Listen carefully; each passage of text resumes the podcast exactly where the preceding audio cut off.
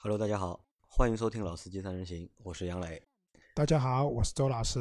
啊，那我们最近的节目啊，应该改名字改掉了，把它改成“老司机一对一”，对吧？我们已经有大概四五期节目没有三个人一起做节目了。没有，其实是这样，有很多网友也说嘛，你们虽然叫“老司机三人行”，但是呢，也不一定要三个人的。那我跟杨老师两个人呢，我觉得也是可以的，只要节目更新就可以。啊，节目。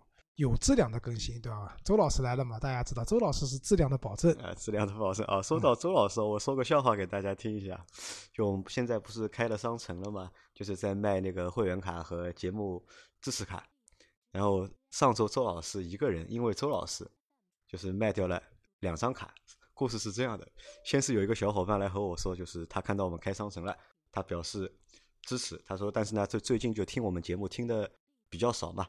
但他说你商城你开了，我肯定会买一张卡来支持一下。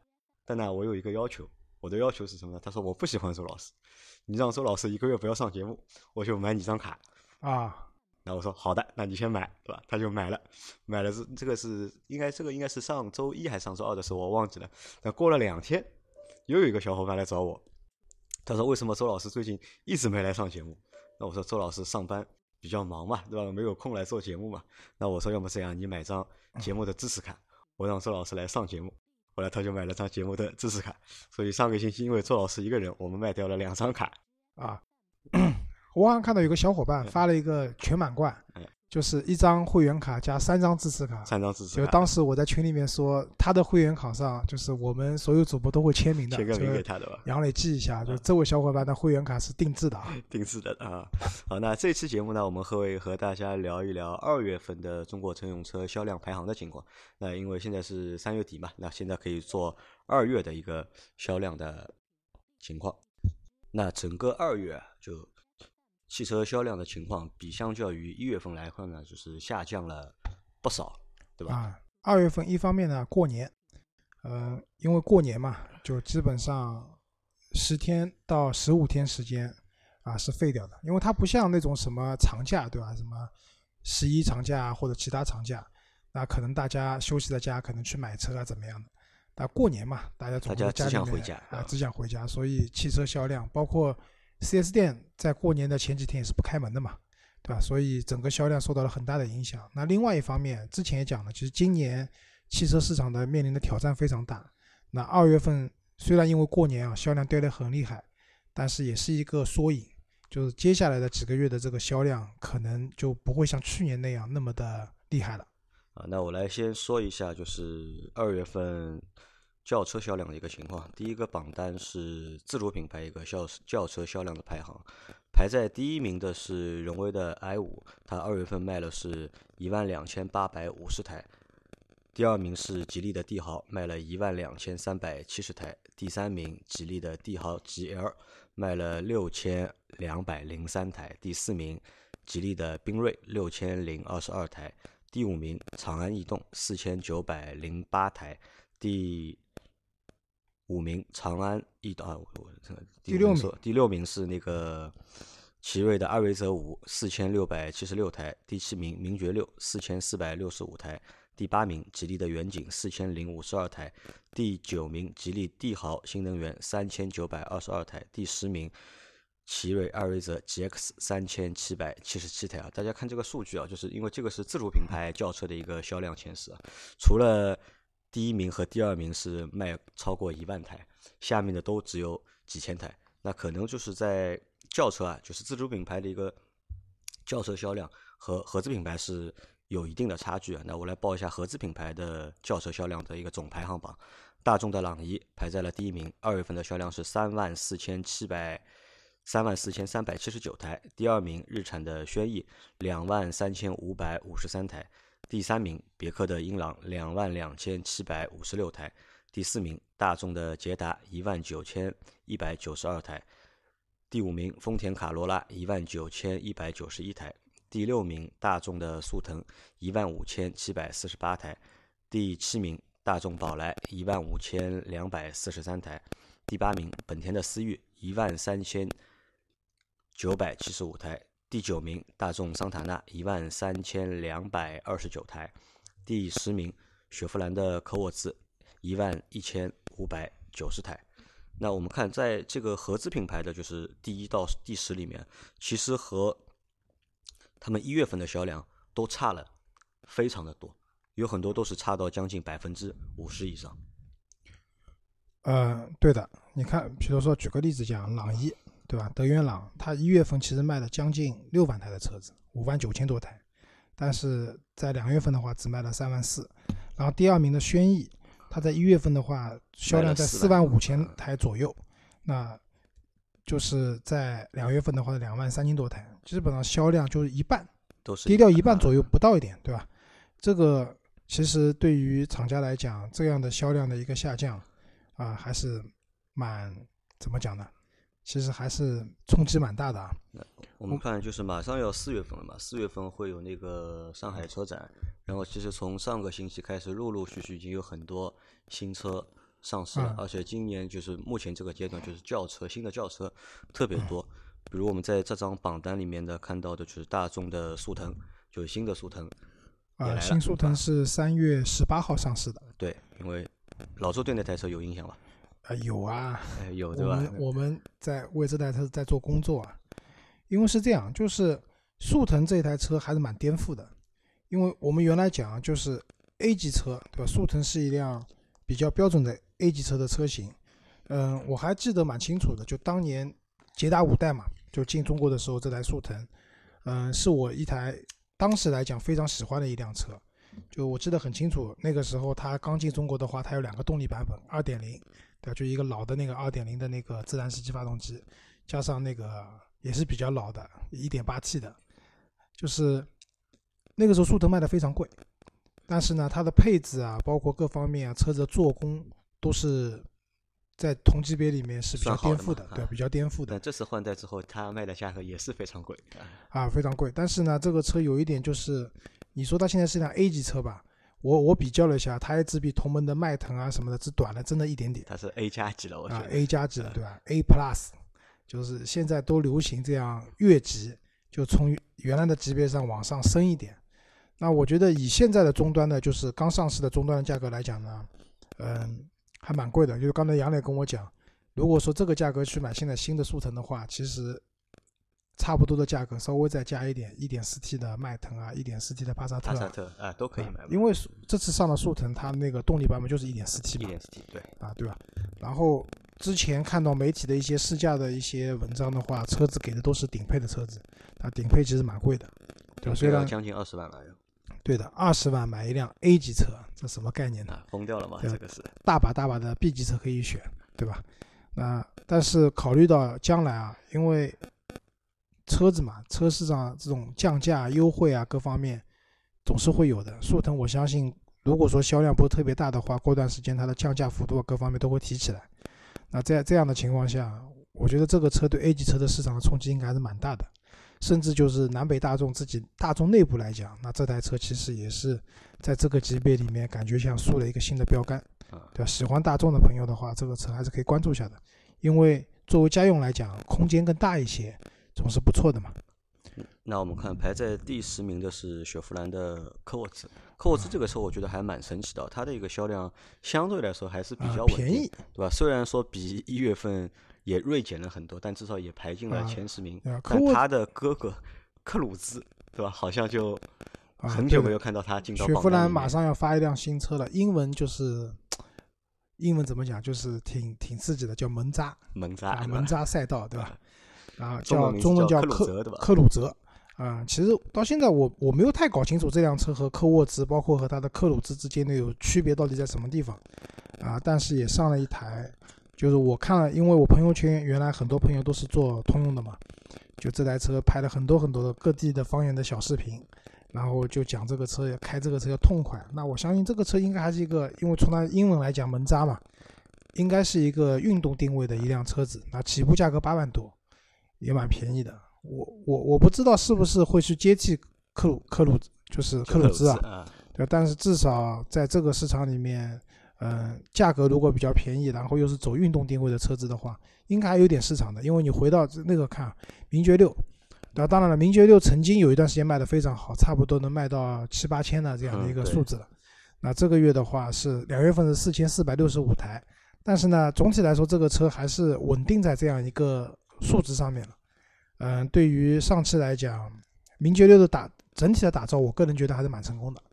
对吧？这个车的运动的定位啊，然后外观啊，各方面啊，呃，还算市场里面一辆不错的车子。因为我最近经常看到这个车，就是我们家小区，包括那个出去散步的时候，边上的停车场能看到这个车子。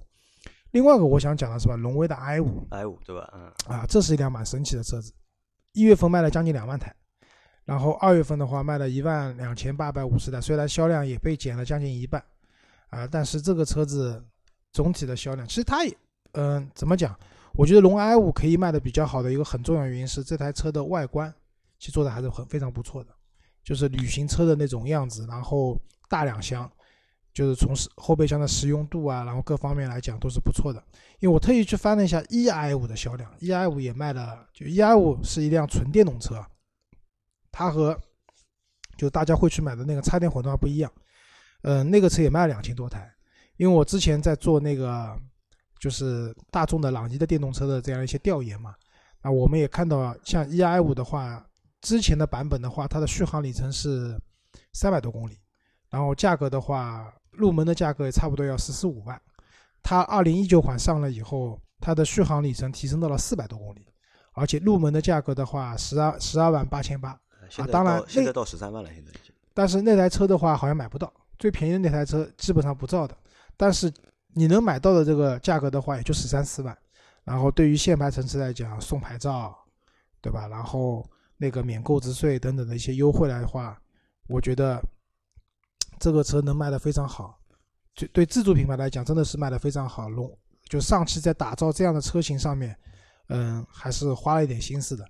另外一个就是，嗯，对比名爵六啊，都是上汽集团下面的话，名爵六其实做了更多的广告，对吧？i 五其实没有太多的，基本上没看到过广告。啊，对的。而且，但是呢，有一点就是 i 五有个活广告，什么就是出租车。上海有很多出租车是那个荣威的电动车 e i 五，对吧？这也算是移动的广告吧。嗯，无心插柳柳成荫，无心插柳柳成荫。对啊，这个车觉得卖的挺好的。荣威的 e i 五还是在电动车里面算比较性价比高的一台车，对吧？你品牌品牌有，对吧？外观又正常，对吧？价格也合适。品牌的话，荣威其实现在在国内就大大量的那个自主品牌里面，荣威应该还是排在排在头部的。对，第一阵营里面，大家会觉得这个牌子还是不错的，有点这种英国的风范，对吧？虽然已经跟英国没什么关系了啊。嗯，我还想讲一辆车是那个。吉利的帝豪新能源卖了三千九百二十二台，啊，其实这个不容易的，一辆也是一辆电动车，对吧？就是我最近嗯去了一次杭州，然后发现就是吉利他们自己运营的一个平台叫潮涛专车，潮涛专车，嗯，啊，用的就是这个帝豪的这个那个电动车，啊，我觉得这其实也是一个蛮好的方式。一个呢，就是当你去打车的时候呢，你去开，就是司机呢，嗯。跟你会有的时候你可能感兴趣，会跟司机聊一下这个车怎么样啊？然后司机通常来说，对于据我了解啊，就是潮专车的一些司机对这辆车的评价还蛮高的。然后你自己坐在里面的时候呢，觉得空间啊各方面都不错，对吧？这也是一种移动的广告吧？我觉得会带动这辆车的一个销售。那同同样的就是，哪怕我不买电动车，因为我坐了这个车，我可能会去买帝豪或者怎么样。其实这种方式蛮好。以前可能觉得。一辆车如果坐了出租车，坐了专车，会很 low，对吧？会很 low，对吧？但是现在看来，其实你如果比较贵的车子去坐出租车、电动车呢，大家会觉得啊有点 low，不想买。但是这种比较亲民的价格的车子，做了这个以后，大家用过以后会发现啊，其实蛮好的，价格也不贵。广告的作用会更大一点。对吧？包括就是上汽现在不是也有自己的那个出行平台嘛？用的也都是上汽。想到对吧？想到啊，那个平台做的不好，没有没没有超超专车做的好。好，好。另外一个还想说一个就是卡罗拉，就卡罗拉其实还卖的蛮坚挺的，将近两万台嘛。然后我想说这个是因为最近卡罗拉上了它那个插电混动版本。嗯，研究了一下，就是我们通常讲一辆插电混动的车子，就像周老师以前买过比亚迪秦啊什么。就是当亏电的时候，车子其实都油耗会非常高。但是卡罗拉的那个一加，就是它的插电混动版本，包括雷凌，它在亏电的时候，它本质上就是一台呃卡罗拉的双擎版，双擎版的卡罗拉。当然，因为它电池比原来重，重了一百多公斤，那就相当于什么呢？就是在这个车子上可能做了两个多做两个成年人带所带来的油耗的增加，但要比普通的那些插电混动的车子，嗯，在亏电的时候油耗还是会低很多的。所以我觉得这个车上来以后，当然也不可能大卖嘛，因为买插电混动的大部分还是限牌的城市。但是对于想买插电混动，然后它的价格我没记错的话，应该十八万九千八起嘛。嗯，自主品牌的很多插电混动也要十六七万起了。我相信对他们的冲击应该蛮大的。这个车就是后面我们看一下卡罗拉这个插电混动版本到底会卖的怎么样。好，那我来继续下一个榜单，是豪华轿车的一个榜单，排在第一名的是奔驰的 E 级。卖了一万零九百九十四台，第二名是奥迪的 A4L，卖了一万零三百四十五台，第三名是奔驰的 C 级，一万零二百零一台，第四名宝马的五系八千三百六十三台，第五名宝马三系七千九百三十四台，第六名奥迪的 A6L 卖了六千零。六千四百三十三台，第七名奔驰的 A 级四千五百八十二台，第八名奥迪的 A 三三千五百二十八台，第九名凯迪拉克的 x T S 两千九百九十台，第十名宝马的一系两千九百六十二台，第十一名红旗的 H 五两千三百三十台。那我们看在这个豪华轿车的排行里面，前九名对吧？BBA。对吧？凯迪拉克算是二线豪华的第一名挤进去了，对吧？三两千九百九十九台。那相对来说，我觉得就是在目前的中国的豪华品牌市场里面，BBA 反正还是当仁不让，霸占了就是基本上就是前十的一个销两月份对吧？豪华品牌的那个相较一月份的那个下降，反而比那些普通品牌要低，就是没有降到百分之五十那么多。就是说，奔驰 E 对吧？一到二月累计卖了两万六千七百台，它一月二月份还是卖了一万多，就它的下降幅度没有到，就是像刚才讲的像德源朗什么的，将近百分之五十。这说明什么？可能就是要过年了嘛，大家拿了年终奖对吧？买辆好车回家过年啊，这个有点道理的。嗯，五系卖的不太好，就五系有段时间已经可以已经反超 E 了，但是这个月卖的不是特别好。嗯，这里面就是奥迪 A 六啊。我不知道这里面的销量就是新 A 六和老 A 六之间的比重是多少。我估计还是老的会多一点。老的多一点，因为新的会还是相对来说。因为新的 A 六即使上了，也是和老的 A 六一起卖嘛。老的 A 六并没有就是停产，还是会继续销售。那看一下这个豪华品牌里面，就是跌的蛮厉害的是谁？跌的蛮厉害的是凯迪拉克的 ATCL，在两月份只卖了一千四百。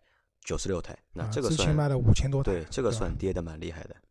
那沃尔沃的 S 九零是两千两百三十九，正常，两千多台的水平，和它的就是一月份的销量也差不多，因为它一到两月总共也卖了四千九百零四台。那可能啊，在豪华的就是轿车的品牌里面，就是变化没有什么太大，跌幅也不大，对吧？反正也是 BBA 把持。好，那我们再来往下看啊，就是 C 级车。C 级车的一个销量排行是排在第一名的是奔驰的 E 级，卖了一万零九百九十四台；第二名是宝马的五系，八千三百六十三台；第三名奥迪的 A6L，六千四百三十三台；第四名凯迪拉克的 x TS，两千九百九十台；第五名沃尔沃的 S90，两千两百三十九台；第六名丰田的皇冠，九百八十九台。第七名，大众辉昂八百零七台；第八名，凯迪拉克 CT 六四百九十八台；第九名，宝马五系新能源二百五十九台；第十名，红旗的 H 七两百零二台。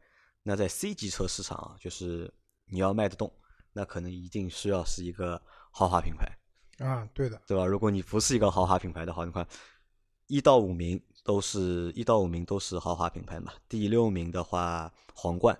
它只卖了九百八十台，一千台都不到，而且就是皇冠会卖的更少啊！皇冠因为亚洲龙上亚洲龙上了的，不但我估计啊，就是因为亚洲龙上个星期上了之后，我们群里也在天天在讨论，有很多小伙伴觉得这台车的就是竞争力比较强，它可能一上的话会影响很多就是同级别车里面的就是销量，或者它会有比较大的竞争的一个优势。看厂家产能怎么安排的吧。如果这个车的产能放的比较大的话。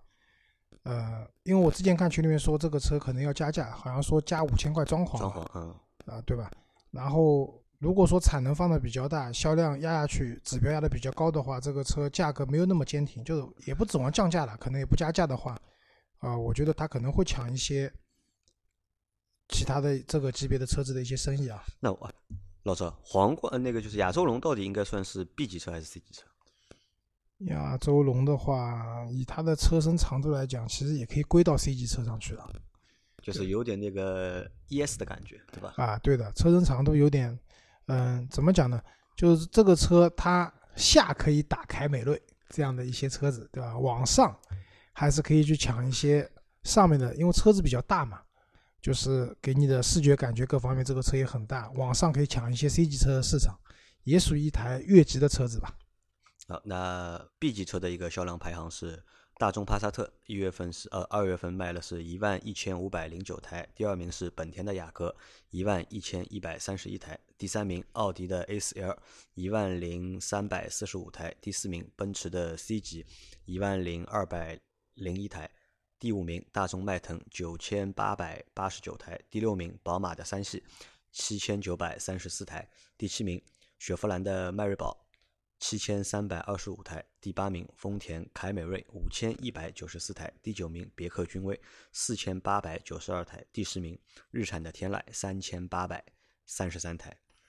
那在这个榜单里面可，B 级车，那排在第一名的是帕萨特。那这个我觉得还有一点点的意外啊，因为我们看就第二名就是在上个月里面一月份里面就是凯美瑞是卖的。非常好，但是在这个月里面，凯美瑞可能只卖只卖多少？五千一百九十四台，对吧？相较就是一月份要差了将近一万五千台还要多一点。因为我印象没错，两月份这个时候，亚洲龙出预售价了，出预售价对吧？大家都都缓一缓，在等新车了。那我觉得可能是什么？我倒反而觉得可能是就是那个丰田的排产啊，嗯，比较合理，对吧？到了就是两月份，对吧？可能就是他故意就是车生产的比较少，所以就是卖的也比较少一点。老周觉得有这个道理吗？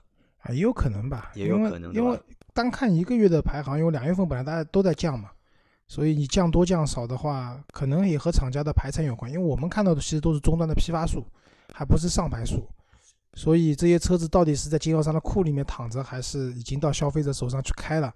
也讲不清楚，也讲不清楚啊。那其实，在就是 B 级车里面，我们看就是不像 C 级车，因为 C 级车可能就一定要豪华品牌才能卖出量排到前面，但在 B 级车里面，就是可能我觉得就大家拼的就是一个价格了，就是。我们我们看到的就是帕萨特，它排在第一名，因为它有一个 1.4T 的版本嘛，可能相对售价比较低。而且就是大众的这个帕萨特 1.4T 啊，要相比你比如说买就是途观啊，或者说一些。呃，SUV 的车型的 1.4T，帕萨特的 1.4T 的油耗要比他们低很多，低很多，对吧？啊，对的，帕萨特的这个油耗做的蛮优化的蛮好的。1.4T 虽然动力不怎么样，但是油耗确实挺好的。那这里老周有什么要补充的吗？嗯，宝马三系啊，大家宝马三系啊，抄底的好时候对吧？啊，趁着最后新车还没上的时候，该抄底抄底啊。这个车其实还蛮好的，B 四八的发动机对吧？然后也是液晶仪表盘。啊，因为我有个同事开这个车的，其实那天我坐他的车一块去开会嘛。其实我觉得这个车现在买的话，他当时买还贵了，要比现在贵，其实还是蛮蛮划算的。现在买的话，上上个星期有那个宝马的销售打过电话给我，问我要不要去看一下三系。现在最便宜那个版本二十二万出头一点。不买最便宜的，你肯定是买什么？三二零的那个运动套件啊，这种 M M Performance 不是 M Pro 就是 M 的运动套件的版本了，也就二十五六万。啊，但我们看就是排在第十名的日产天籁，天籁可能还没有就是用户可能还没有适应它，就它到现在这个销量好像还还没有爬上去，对吧？嗯。两个月加起来只卖了超过一万台多一点。老周对这个有什么看法吗？天籁这个车新车上来也没去看过，不太了解，反正。就大家的概念就是二点零 T 嘛，就这个级别里面可能最快的一辆车，啊，但是好像 B 级车市场快没有用的，快没有用的吧？对。啊，那我们再往下看，就是紧凑型车的排行是第一名是大众的朗逸，两月份是三万四千三百七十九台，第二名日产的轩逸两万三千五百五十三台，第三名别克的英朗两万两千七百五十六台，第四名大众捷达一万九千一百九十二台，第五名丰田卡罗拉一万九千一百九十一台，第六名大众的速腾一万五千七百四十八台，第七名大众的宝来一万五千二百四十三台，第八名是本田的思域一万三千九百七十五台，第九名大众桑塔纳一万三千二百二十九台，第十。那这个里面就是啊，第十名是那个荣威的 i 这里面跟前面的那个两千八百五十台，对，合合资品牌的 A 级车唯一的区别就是多了一台荣威 i 五，把那个当时排在第十名的那个科沃兹科沃兹给挤掉掉了啊，对的，没有什么区别。那反正紧凑型的轿车就是合资品牌的天下，对吧？自主品牌在这个领域里面就是好像就是还蛮难的。那再看一个就是 A 零级啊，就是我们叫的微型车或者是小型车。第一名是本田的飞度，二月份的销量是七千九百二十三台；第二名是大众的 Polo，七千零九十五台；第三名雪佛兰的赛欧，四千四百五十九台；第四名起亚的幻驰，四千零六十九台；第五名宝骏三幺零，三千七百十八台；第六名丰田的致炫。三千二百十九台，第七名起亚的 KX Cross 两千八百八十四台，第八名丰田的威驰 FS 两千八百十九台，第九名丰田雅力士的智享两千五百五十五台，第十名现代的瑞纳两千一百七十九台。那在小型轿车里面也是合资品牌当道，对吧？只有一个第五名的宝骏三幺零排在了里面。嗯。A 零级市场其实主要就是飞度和 Polo，新的两台车就是两两个月一到二月累计超过两万台的，其他的车子跟他们差的都比较远。然后飞度呢也蛮神奇的，这个车子，呃，其实到现在已经蛮老了，对吧？然后，呃，当然价格会比较便宜嘛，飞度的入门的价格也比较便宜。那个上次阿 Q 买的那台车入门价格就七万块钱左右，七万多块钱，对吧？就大家这个车好。胜在是第一个，这个级别里面它的空间算大的。第二个呢，油耗控制的非常好。那对于喜欢玩车的人来讲呢，还有个 GK 五的名号在那边。啊，另外一个呢，就是大众的 Polo，大众的 Polo，呃，现在其实在市场上在大家看到的在售的是第五代的 Polo。嗯，Polo 也算两厢车里面历史比较悠久的一台车子了。哪怕在欧洲啊，就欧洲可能大家觉得高尔夫是。就是欧洲两厢车的一个代表嘛。那从 Polo 的角度来讲，它从第一代车型上市到那个跟高尔夫比的话，我没记错的话，可能也就晚了两年。整个欧洲的销量和高尔夫也是相当的，对吧？在中国的话，它比高尔夫上的还早。就是四代的 Polo 当年上市是零二年吧，应该是我没记错。我大学快毕，我大学快毕业的时候，就那个时候买台 Polo 绝对是，啊。有钱人的象征。我有个同学，大学一毕业买了一台手动挡的乞丐版的 Polo，当时这个车落地的话十四万，是非常贵的。那放到现在的话，Polo 这种情怀要差一点了。现在的 Polo 能卖这个量的话，也是因为价格比较便宜。但今年 Polo 换代了，呃，之前其实欧洲已经有了新的 Polo，大家感兴趣的话可以去网上看一下。之前一些媒体在香港也做过试驾了。就是欧洲版的那个 Polo，但他们是那个车型呢是 1.0T 三缸版本的。我们接下来换代的车型里面应该是没有这个 1.0T 的版本的，而是自然吸气的版本。整车的设计的元素、语言，包括车子的车身尺寸各方面，都和现在的 Polo 不太一样。就大家感兴趣的可以看一下，这次上海车展车子会亮相的。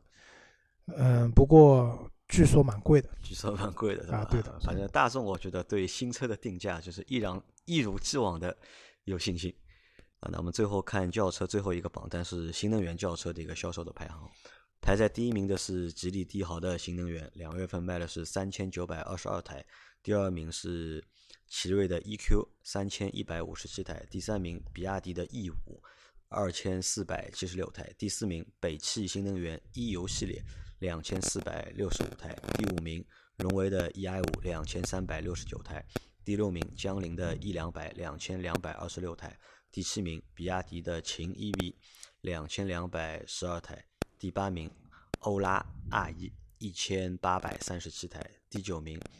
大众的帕萨特新能源一千四百七十五台，第十名。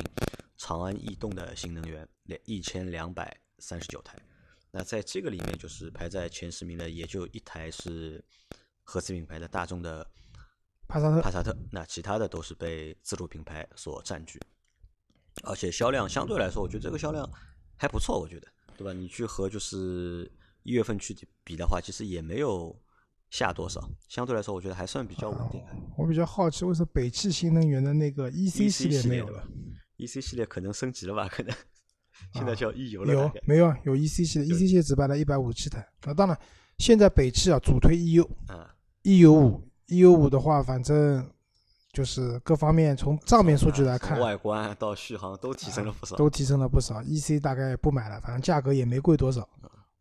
好，那我们换一个榜单啊，换一个类型 S U V 的，来老周说 S U V 的。好，我们来聊一下 S U V 啊。其实那个轿车可以看到就跌幅很明显，对吧？然后 S U V 这边呢，其实降的也蛮厉害的，跌幅的更厉害，我觉得跌幅更厉害，对吧？然后先讲国产的排行榜啊，第一名哈弗 H 六，对吧？这个反正常年第一，就算降它也是第一，两万五千七百二十八台。第二名是吉利的博越，卖了一万五千零十三台。第三名宝骏五幺零，一万两千两百六十八台。第四名是长安的 CS 七五，一万一千两百九十七台。嗯，第第五名哈弗 H 七啊 F 七啊，哈弗这个 F 系列的车子上来了啊。一万零六百六十五台，第六名长安的 CS 五五一万零四百七十六台，第七名是长安的 CS 三五一万零三百五十三台，第八名是宝骏五三零八千四百四十八台，哎，第九名是我们前段时间试驾过的吉利的缤越八千一百零二台，第十名是捷途 X 七零七千零九十九台。那在这个榜单里面，我们看就是吉利的博越，它这个排名算创了一个历史的新高，第一次排到了 SUV 就是销量的第二名，就是自主品牌里面，这个算蛮厉害的。但我们看里面谁找不到了？广汽找不到了，对吧？啊，传奇看不到了。对的。那里面比较还有比较谁比较厉害？我觉得就长安蛮厉害的。长安现在的就是 CS 七五、CS 五五、CS 三五，对吧？三台 CS 系列的都卖了一万出头。而且长安好像这个月还出了一台新车 CS 幺五，就它就是从小到大全有了，对吧？而且好像我激活了，对吧？对的，好像长安作为 SUV 的车型啊，我觉得也是特别的热衷，就出的特别全，车型也特别多。因为轿车卖不动嘛。轿车卖不动，对吧？对的。那我们看里面还有什么可以说的？宝骏五幺零、五三零加在一起卖了两万多台。好，往下吧。合资品牌，合资品牌第一名是大众的途观，对吧？虽然还是排在合资第一，但是整体的销量其实降的蛮厉害的，一万五千四百二十八台。第二名现代的 X 三五，一万两千一百七十八台。第三名奔驰的 GLC 啊，GLC 超过那个。那个叉三和那个奥迪的 Q 五了，对吧？卖到了九千四百五十台。第四名是本田的 XRV，八千四百二十九台。第五名日产逍客，八千三百四十一台。第六名丰田 RAV4，八千一百八十七台。第七名别克的昂科威，昂科威的销量降的也很厉害啊，八千零二十一台。第八名日产的奇骏，七千八百四十八台。第九名起亚的智跑，七千三百六十台。第十名，宝马 X1 六千九百七十二台。呃，我我这里面想讲一下丰田的 RAV4 荣放，荣放啊，荣放也是要换代的。今年换代了，上海车展不出意外的话，应该会有全新一代的车型要进来了。呃，这辆车完全是处于一个生命周期的末端了，末端，对吧？但是好像卖的还可以，生命力蛮强的。你说降价吧，还真没有降很多。然后我们去也看过这个车子，就是外观也挺老的，啊，内饰这个内饰更老，对吧？但是为什么还能卖的那么好呢？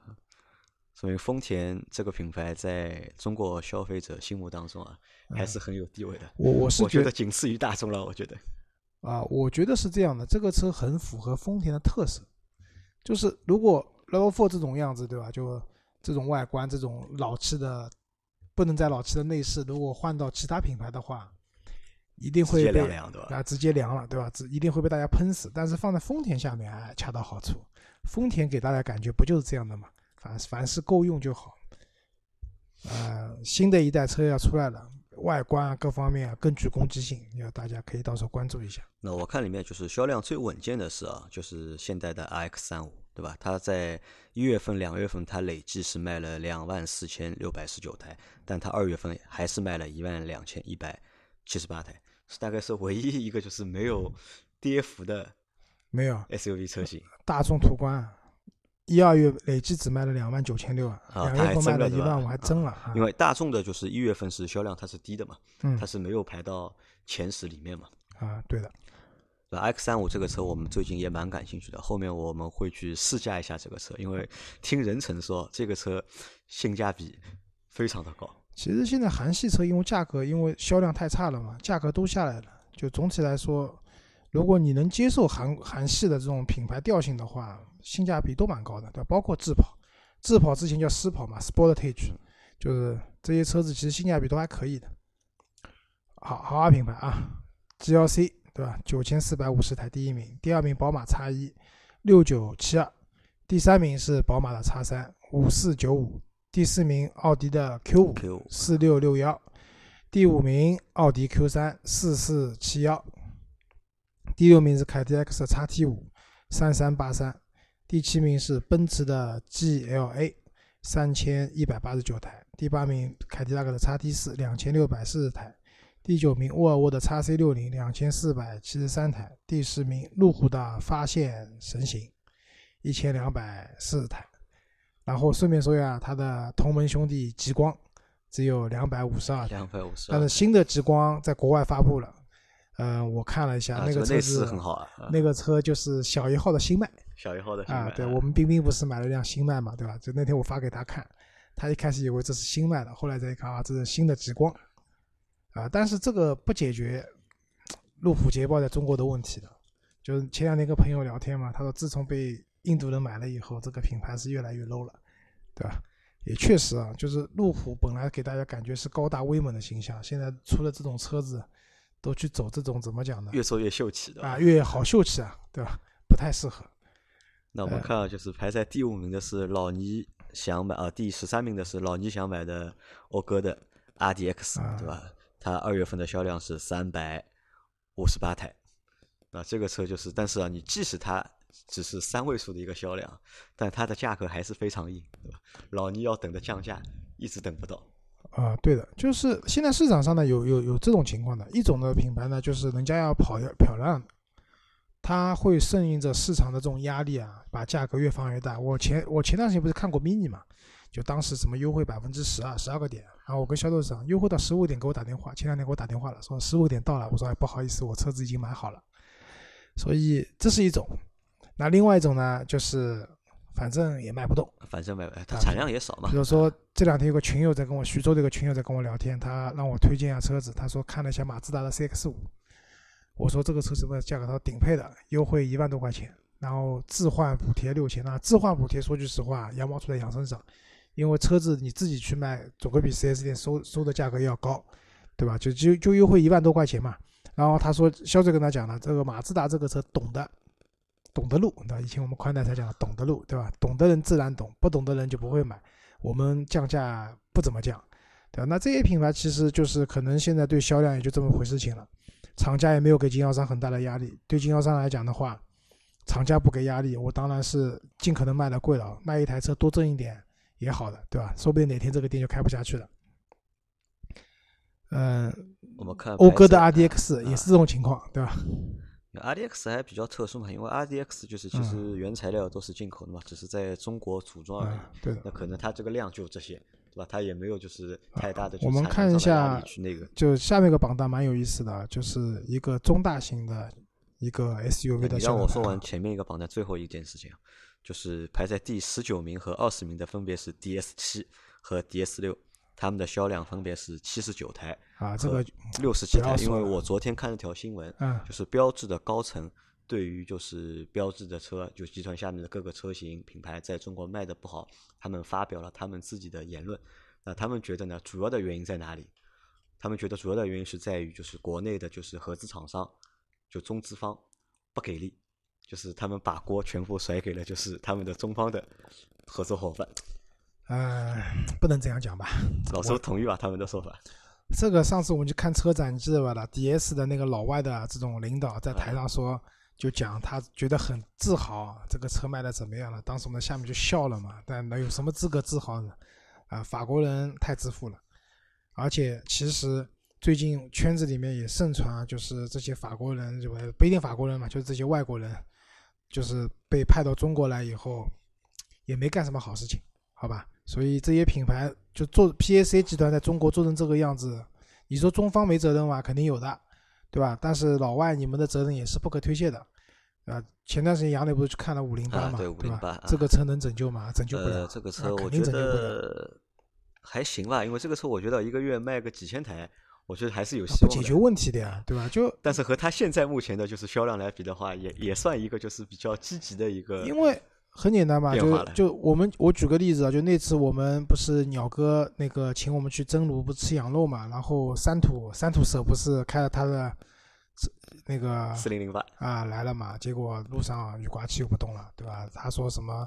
无钥匙进入也失灵过，其实这个就是虽然这可能只是个案，但这也是一个一个从侧面来反映出这个车子质量各方面啊。法国浪漫是浪漫，对吧？我也去过法国的，也就浪漫嘛，也就这么回事情，对吧？不就不靠谱啊。浪漫不能当饭吃啊，对的啊。往下吧啊，我们讲中大型的，那第一名是大众的途昂，对吧？它大众途昂在这个级别里面无敌的存在，无敌的存在，但是这个无敌也要打引号了。因为两月份销量只卖了三千九百六十七台，一到两月累计不到一万台，九千九百八十七台。为什么这样讲？就是我们去年看榜单的时候，其实途昂是稳定在八千到九千台这样的一个水平的，对吧？但是和去年比的话，今年一二月份的整体的销量并不好。嗯，怎么讲呢？呃，我觉得啊，就是会买这种比较大的，就是巨无霸性质的这种。就是我们必须承认，途昂确实很大，在这个级别、这个价位里面能买到这个车确实很大，然后也是有不错的实用性的，因为第三排啊什么我都去体验过，非常好。但是呢，它有它的硬伤，我觉得第一个停车肯定停车不方便，对吧？就我去试驾途昂的时候，路上开的时候呢还觉得好，一到停车场去停车了，哎呦，头很大，头很大，对吧？另外一个呢，途昂是基于 MQB 平台。就把这辆车拉到了，我觉得已经超过了 MQB 平台可以承载的一台车的大小的极限了。超过了这个极限以后，导致这辆车在整体开的时候，其实它的驾驶的质感各方面不是特别好，晃，对吧？有我我开途昂开出了非承载式的那种感觉，对吧？所以我觉得这个是，嗯，逐步逐步就途昂在市场里面，嗯。它的销量可能会稳定在这个数字，就是要买的人也买了，不买的人也不买了。而且这个车我觉得买了之后啊，基本上能开很久。啊，能开很久，对吧？啊，是的，也没有我看到我有我有朋友他们买了没多久就想把这个车出掉，换了对吧？对的。好，第二名啊，普拉多，嗯，两千四百零四台。第三名众泰 T 七百，一千零六十八台。第四名厉害了啊，蔚来 ES 八，六百五十四台。它所处在的这个区间比较好，就六百多台也能进排行榜了，对吧？因为后面还有更惨的，第五名哈弗 H 九，五百九十四台；第六名荣威的 X 八，三百三十六台。跳一下讲第九名，大通的 D 九零，一百一十一台。一百一十一啊，荣威 X 八加大通的 D 九零加在一起没有到五百啊。哦，第七名长安的 CS 九五，两百零九台。那九五反正是九，长安幺五三五五五七五九五，那它是全了。那到这这看到这张榜单，我看到一个人就是众泰的七，看到一辆车，那么看到一个人。那看到 T 七百，看到众泰之后呢，就是我说个故事给大家听啊，就是老周知道有台车叫那个陆风，啊，我知道，就陆陆风是哪个牌子啊？叫江铃陆江铃陆风嘛，对吧？陆风它长得不是和那个极光非常像嘛，对吧？之前就是极光，就是路虎，就是。告过他，就说他侵权。之前二零零一六年的时候被驳回了，但是最新的消息是，北京的法院就是收回了之前驳回的，就是决定，就是重新判了，就是路虎胜诉了，然后江铃陆风就不能再生产那个车型的样子了。那这个其实也是一个蛮好玩的事，在中国这是第一次第一次就是外形或者是外形设计侵权胜诉的一个案子。因为我看到那个新闻时候呢，我就马上想起来的，就是众泰这个品牌。呃，我觉得是这样的，就是我前两天看到大家聊天嘛，说保时捷要国产，对吧？给谁国产比较好？是一汽保时捷呢，还是上汽保时捷？然后大家说就众泰保时捷嘛，对吧？众泰保时捷到时候众泰的车子反正外观都一样的，就换个发动机就是国产保时捷了，多方便，对吧？换个标就可以，发动机都不用换。啊，对的，好吧。然后大型其实总体来说销量并不是特别大的一个区间啊。然后再看一个中型的，中型啊，对吧？第一名途观，第二名 GLC，第三别克昂科威，第四名捷途的叉七零，七零，这些之前都报过了嘛，对吧？再往下的话。东风风光五八零这个车，说句实话，我不是很了解啊。我们公司楼下有一台，我看到，我觉得还蛮好看的。这个啊，这里面第七名那个奇瑞的瑞虎八，对吧？这个车子一月份其实卖了一万台出出头的，到这里的话是五千三百二十一台。然后第八名是大众的探岳，探岳，呃，五千一百零六台。第九名长安的 CX 七五，第十名奥迪的 Q 五，这些数字前面都报过了，好就不多说了。再往下是 A 级的。就是紧凑型的 SUV，那其实这个跟之前报的那个就是国产的榜单几乎没有区别啊，只是到后面嘛，就是日产的逍客、日产的奇骏加丰田的 RAV4 挤到了后面的八九十位。然后那个小型 SUV，其实之前小型 SUV 中国比较早的，比如说是福特的那个翼博，翼博，嗯，然后那个别克的昂克拉，昂克拉，嗯，还有那个。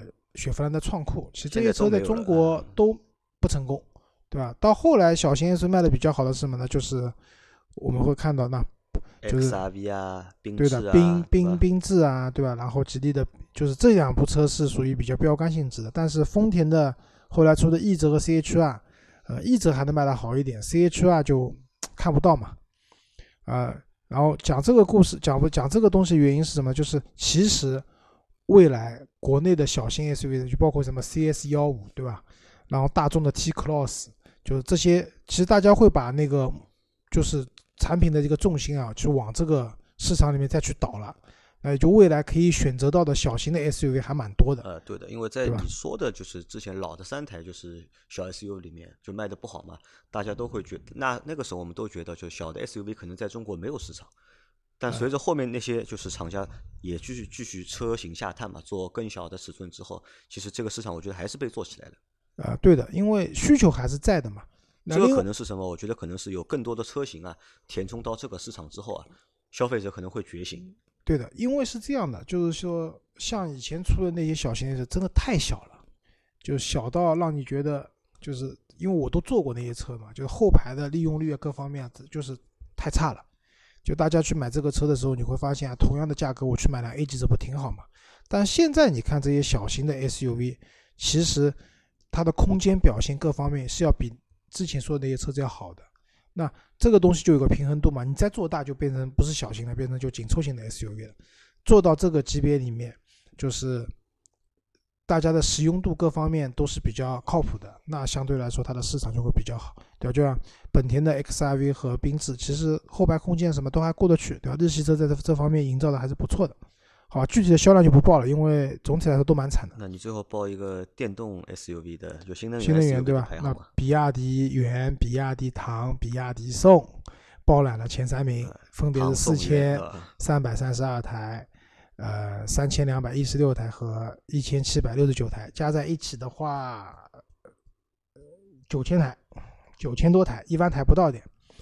第四名是欧拉，叫 iQ，一千四百四十三台。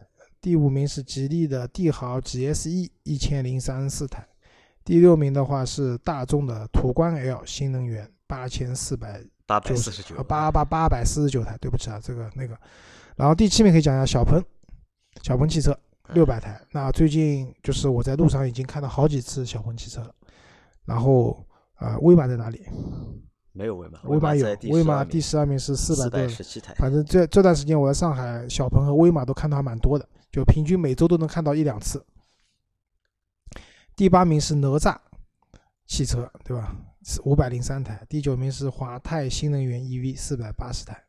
啊，这些车子都属于至至少都是三位数的，对吧？再往下报就越来越少了，就不报了，好吧？那个这里面也要讲一个，就是比亚迪啊，就比亚迪其实在新能源这个市场，因为它切入的比较早，早，对吧？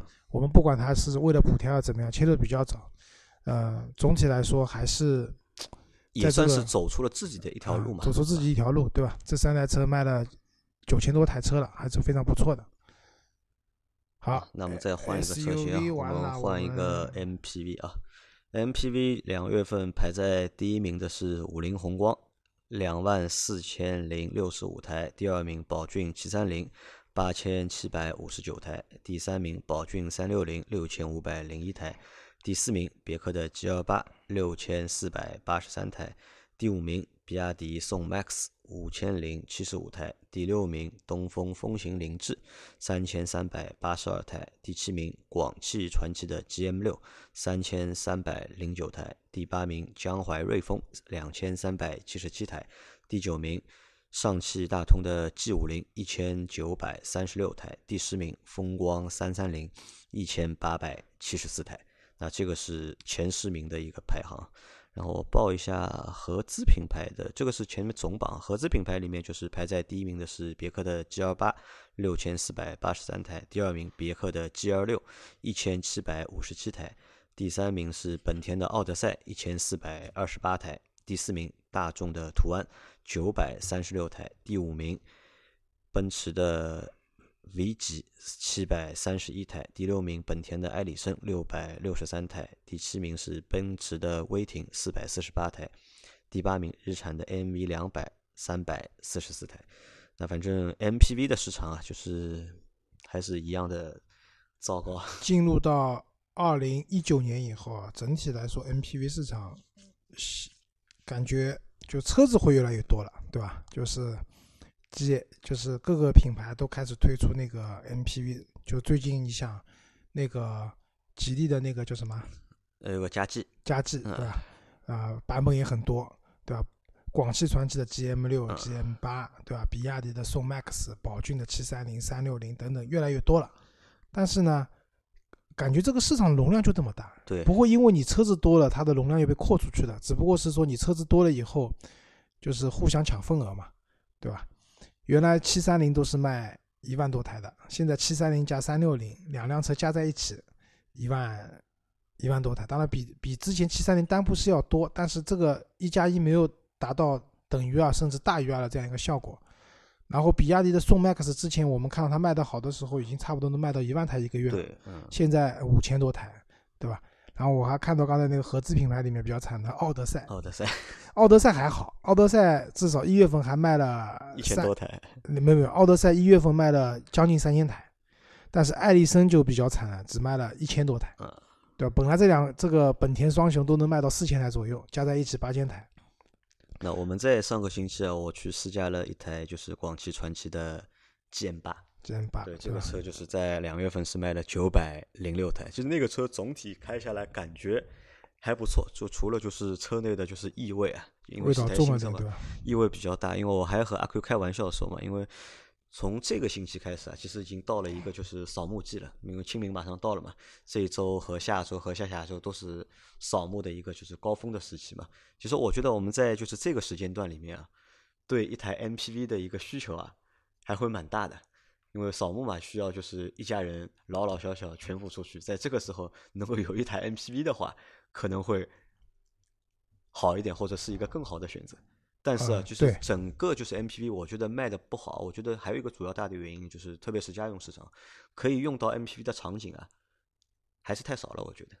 除了扫墓，我想一下，就除了扫墓可以对 MPV 有需求，其他时候好像没有什么对 MPV 会有一些比较硬或者比较大的一个需求了。对的，因为你想长假出去玩，对吧？很多时候老人不去，不可能老老小小都去嘛。但是扫墓没办法，对吧？这个家里面但凡能走得动的都要去的，对吧？所以。就是可能清明节做促销或者做广告有点难听，有点难听的。但是这个是市场真实的需求所在，对吧？厂家可以考虑一下，对吧？变化个角度，清明踏青，踏青，不要讲扫墓，对吧？好，最后我们聊一下厂商啊，就是之前大家因为讲两月份降的很厉害嘛，呃，听单车的话呢，就能隐隐约能觉得好像这个数字都降下来了。那我们现在看厂商的，就会很明显的可以感觉到这个降幅有多大。两月份。厂商排名第一名的上汽大众，对吧？大众一如既往的上汽大众一如既往的坚挺，但是两月份的销量只有十一万一千零十七台，一到二月的累计销量是二十九万九千五百零五台，也就意味着，嗯，一月份的销量十八万台多，但是到了两月份的话只有十一万。对吧？你看单车这里降点，那里降点不觉得，但是一看到厂商的排名啊，降得很厉害。然后第二名还是大众，一汽大众、北大众，呃，十万九千零九千三百七十五台，一到二月累计是二十七万零四百四十四台，这个降幅非常大。啊，第三名是上汽通用，二月份的销量是九万七百九万七千，要九万七千一百七十七台。然后一到两月是累计是二十七万七千六百六十二台，之前是都是将近二十万的销量，现在一下降的非常厉害啊。第四名吉利汽车八万三千五百五十二台，一到两月的累计是二十四万一千九百四十二台。第五名通用五菱六万六千一百零五台，呃，一到二月的销量是一十七万六千四百九十六台。第六名的话是长城汽车，长城汽车的话五万九千零一一十台。一到二月累计十五万九千两百六十一台，第七名靠的卖 CS 系列的长安汽车，五万八千九百四十八台，累计是十三万四千三百一十台。